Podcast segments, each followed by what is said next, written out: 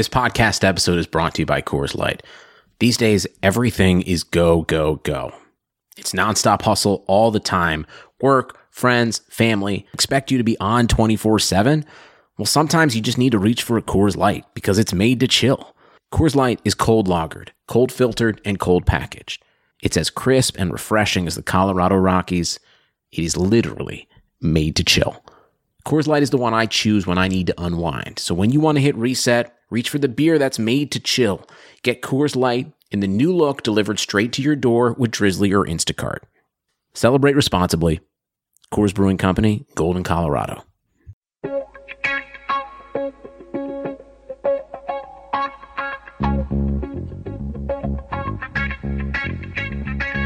Karlsson, Karlsson, världens bästa Karlsson. Karlsson, Karlsson, hoj här kommer Karlsson. Karlsson, Karlsson, ingen faktiskt ingen annan Karlsson spelar jag så bra som mig. Karlsson! Karlsson! Karlsson scores! Karlsson, Yes! Karlsson, världens bästa Hello, everybody. Here we are. It's the last episode Yes. of the season for the Keeping Karlsson Fantasy Hockey Podcast. Thanks, everybody, for joining us. As always, I'm your host, Elon Dubrovsky, and with me is Brian Com. Yes. Hey, Elon. You're excited, eh? You just told me you watched WrestleMania recently. Is that why you really like saying yes with me? Yeah, and I'm raising one arm all the while. So we've got a different type of episode for you guys this week. Today is the last day of the NHL season, which means there's not really much for us to prognosticate about except for the playoffs, though I guess people haven't really drafted for their playoff pools yet. We could give a couple of tips as to what we think maybe you might want to do. We'll just sort of recap how we did in our pools and then give you an outline for what we plan to do over the summer. But let's start with the important news. I won my hockey pool. It's very much official. That's that's that is that is the most important headline we've had all year. Yes, it's very exciting. I'm currently up in all seven categories by handsome margins. I was having some fun writing trash talks over the week just about how far ahead I was. I called them Elon's fun facts. a couple of them included, if you were to cut all of my stats in half, I'd still be beating Kristen 4-3. Or, there's only one team in the league that has more points, and that's goals plus assists, than I have just assists. Way to go, Matt. Have you gotten any response? Yeah, I got the classic. Oh, I've had like the worst luck this matchup. So many injuries. Oh, that's weak. the way I see it, dude, this is the last matchup of the season. If you have an injury, you gotta just cut bait. You gotta make it work. And it's two weeks long, so really, like, luck is uh, still important, but it's less of a factor in a two week matchup. hmm Also, if she had listened to our podcast, we actually gave some good tips for her. She was riding Yaroslav Halak the whole time with Ilya Bryzgalov sitting as a free agent waiting for her to snag. Curious choice. I don't know if I would have done the same thing. Maybe. I'm sure there are other parts of her roster where we could have helped her, though. Anyway, I guess nobody really cares about that. Brian, how are you doing in your pool? So I think I've run all the possible scenarios. I pitched pretty much a shutout in the semifinal matchup. I'm in the finals now. And I think as long as my opponent does not get a shutout in Sunday's games, I'll be okay. And I'm a little nervous because Chad Johnson, the Bruins backup, is going to play against the New Jersey Devils, who aren't really known for their goal scoring. His other goalie playing is Robin Lehner against Pittsburgh, so I'm not so worried about that. If he gets a shutout though, he'll still need to have like a whole lot of goals and beat me in blocks. I'm up 8-3 right now. It's going to take a kind of perfect storm for my opponent to beat me. That said, I'm really nervous and I just, I want to be relieved of all this pressure. I'm really looking forward to the end of the season, assuming that it'll be victorious. Either way though, I'm actually really stressed and I hope it's over. I made a few moves though. Do you want to hear about them? Yeah, tell us what you've done to get yourself to an 8-3 stranglehold going into the last day of your matchup. Right. So I had three moves to make. He had five because I misplayed the roster move limit.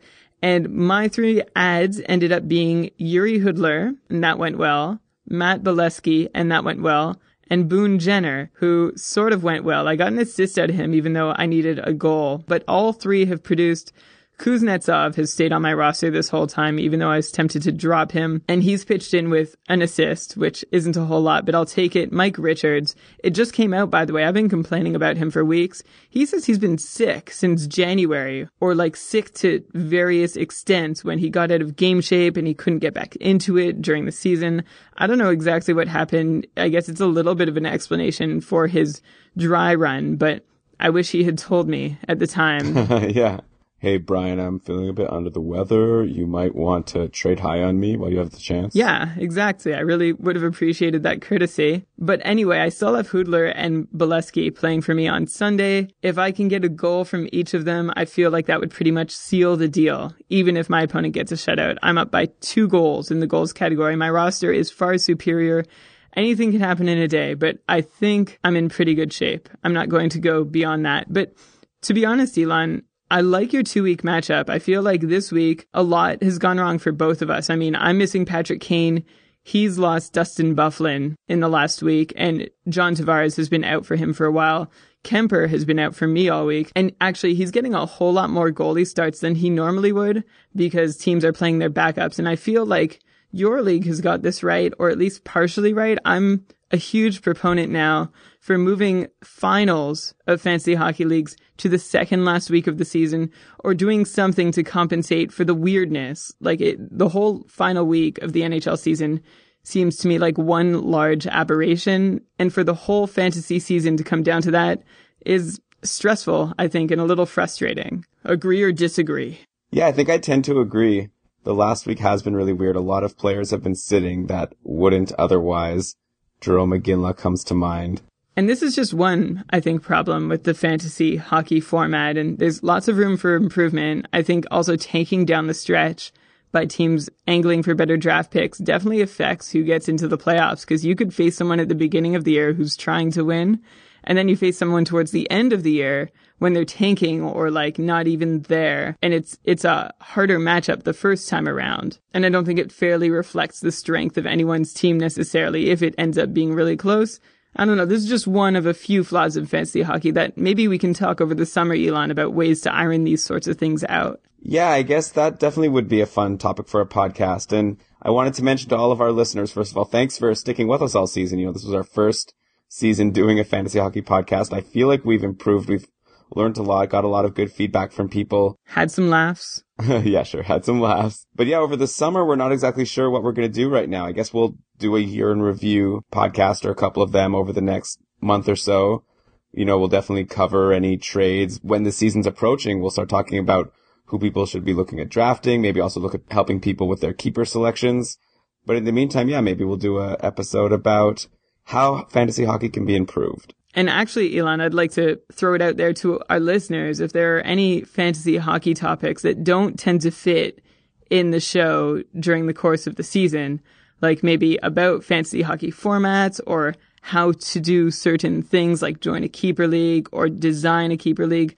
Those are things we'd be happy to cover in the summer, especially if there is some expressed interest from our listeners. So if you have any ideas, let us know. But I do think that our next show, Elon, we're going to talk about players that emerged this season, you know, gained elite status, dropped from elite status, players who are better than we thought, players that are going to drop in the draft order next year. Sounds like a lot of fun. Yeah, and I hope our listeners will also get involved with that too and send us your candidates. If there's a guy you're curious about or want to give props to, you can tweet us, right, at Keeping Karlsson or email us at keepingkarlsson at gmail.com. Look at you, Brian, taking over some hosting duties. Thanks very much.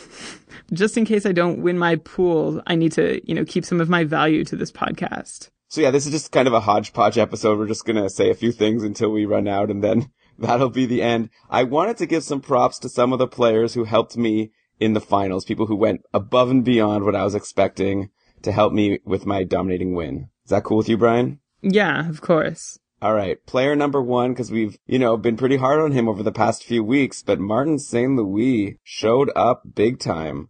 In five games, he had a goal and four assists, including three power play points. So thank you, Martin St. Louis, for being the elite player that you are when I needed it most.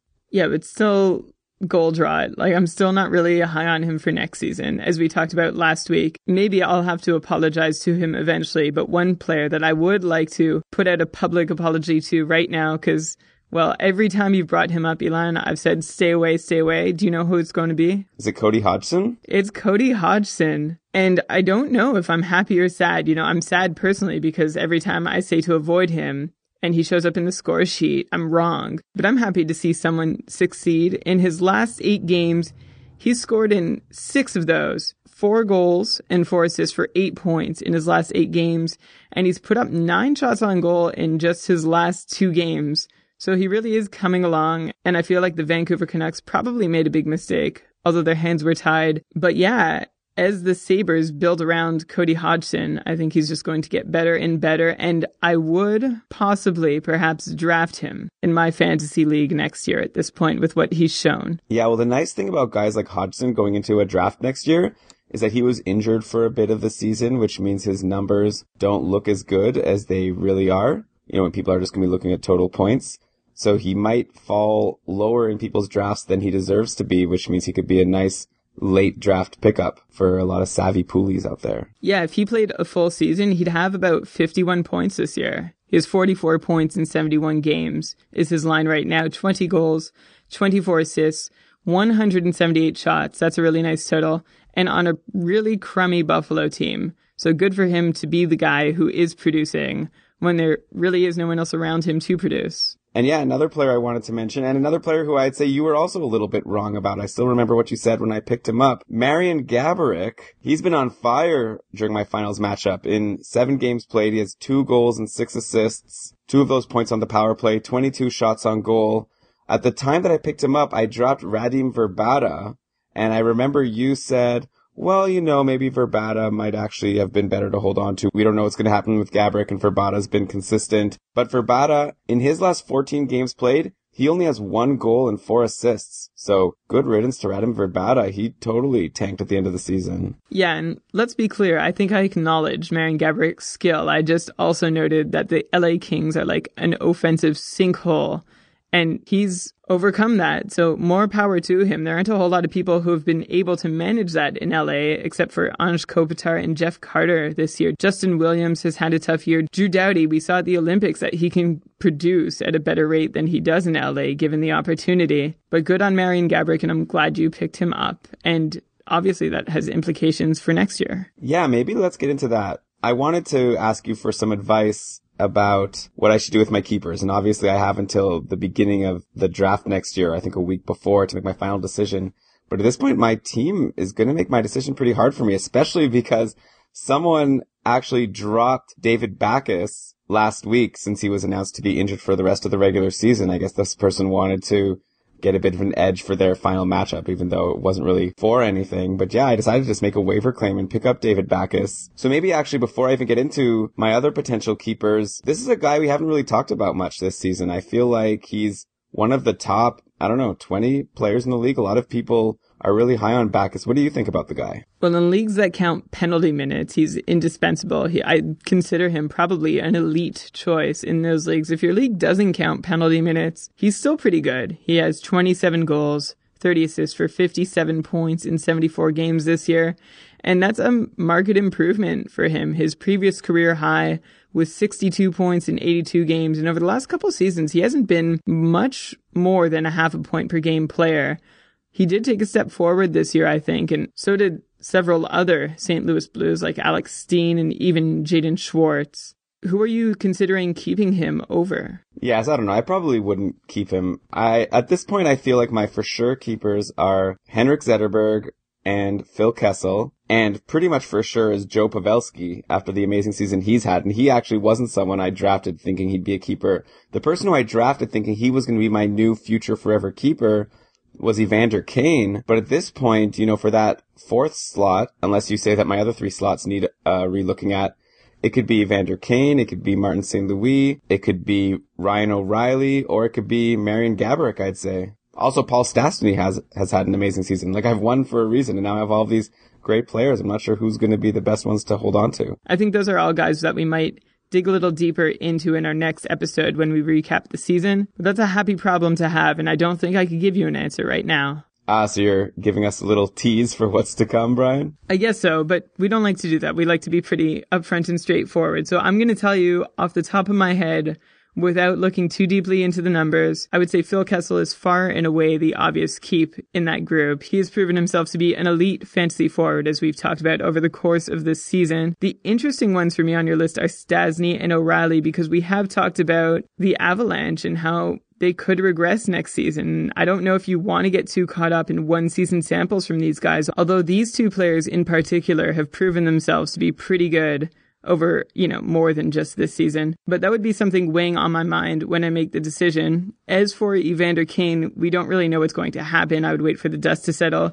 Joe Pavelski, I'd feel really close to keeping. He's a really quiet 40 goal scorer. How many people do you think know that he has 40 goals this year? Yeah, I mean, I definitely didn't draft him expecting that I'd get 41 goals and 38 assists in 82 games. And I'll own up to not realizing before this year that he had a 30 goal season before and had 20, 25, 25. So this isn't new. I think he's going to keep doing it and I value goals pretty highly. So he'd be really tempting. It'd be hard to let go of him. On the other hand, St. Louis and Zetterberg, well, Zetterberg, his injuries this year would concern me. St. Louis going to a new team and faltering concerns me. Gaborik has his own injury history to be concerned about. And also, I don't know if he can sustain this with LA. He's been really good over the last 10 games, but I'm not ready to say that he can be a point per game player over 82 games in Los Angeles. So all that said, I think off the top of my head, if I had to pick today, I would take Phil Kessel, Joe Pavelski, probably Evander Kane, and then it would be really tough to choose between Ryan O'Reilly and Henrik Zetterberg. All right. Well, it'll be fun to see how things go over the summer, and I'm sure I'll be bugging you about this more. Anyways, that's going to pretty much wrap it up for this episode. Like we said, we don't want to rush into our year end summary without actually having the season done. So we'll bring that to you in a couple of weeks or so. One thing to mention before we sign off is that we're going to be setting up a Keeping Karlsson playoff pool. So for any of you who want to participate, it's going to be a lot like our Olympics pool that we did. We'll share a link where you'll be able to sign up. It'll be a box pool. All the instructions will be on there. If you're interested in participating, email us, keepingkarlsson at gmail.com, and we'll send you the link. Or you could just follow us on Twitter at Keeping Karlsson and we'll be announcing it over the next few days. If you know for sure that you want to be in on it though, you might as well tweet at us and I'll make a list of all the names and make sure that everybody who asks to be in the pool gets the link directly. And actually, one thing I can mention, it's not exactly fantasy hockey related, but it is NHL playoffs related. I actually placed a bet that I'm pretty excited about for the postseason. And I was thinking maybe I'd be interested to uh, hear your thoughts on this. I was taking a look at the odds of the various teams to win the Stanley Cup, and this was about a week ago. And the New York Rangers came in at 22 to 1, which I thought was very high considering yeah, they didn't rank too highly in the regular season, but that's a lot due to their first, what was it, like 10 games of the year where they were completely horrible and Lundqvist couldn't stop anything. Uh, since then, I feel like the Rangers have been one of the most dominant teams in the league. They picked up Martin St. Louis, so assuming he can click and he has started to get some points, at least assists over the last few games of the season. So assuming he could keep that up, the Rangers I think are a very good sleeper team to win the cup. So I put down $20 and the website I was using had a bonus, 100% bonus. So on your first bet, they will let you double it up to $100. So I put down $20 to make a $40 bet on the Rangers to win the cup at 22 to 1 odds. So I could get 880 smackers coming my way if the Rangers can pull it off. The website pays you in kisses. yeah. Well, as tempting a prize as that is, I don't know. I, I, wouldn't really rely on anybody other than Boston coming out of the East and definitely winning the Stanley Cup is even a reach. It seems like this is almost certainly the Western Conference year, but to quote the cliche, anything can happen except Montreal or Tampa winning. I think they're sort of out. I think I would be tempted to go with Detroit if I had to pick a team not in the West and not named Boston. I feel like Detroit would be my choice, but you have some good reasons for choosing New York and I will cheer a little bit for them uh, in your pursuit for smackers. Anyway, that's it for our show. Once again, before we sign off, I just want to thank all of the listeners for tuning in and trying us out this season. Over the summer, we're going to be doing some retooling, figuring out what worked, what didn't work, and we promise we're going to be delivering an even better product come next season. So definitely stick with us. We've already given out the contact information a number of times. Don't forget to sign up for our playoffs pool. Brian, why don't you read the credits one last time? Okay. Over the course of the season, Keeping Karlsson was researched with the help of Extra Skater, Left Wing Lock, Behind the Net, Daily Face Off, Dobber Hockey, Yahoo Sports, and ESPN Fantasy Hockey. All right, I don't know why I said for the last time. Like I said, we're going to be back in like a couple of weeks to give our year-end review. But until then, good luck today, Brian. We're all rooting for you, and hopefully you'll be able to pull it off. All I need is a goal for New Jersey and a goal for Pittsburgh, and I'm good. Bye, everybody. Good luck, everybody.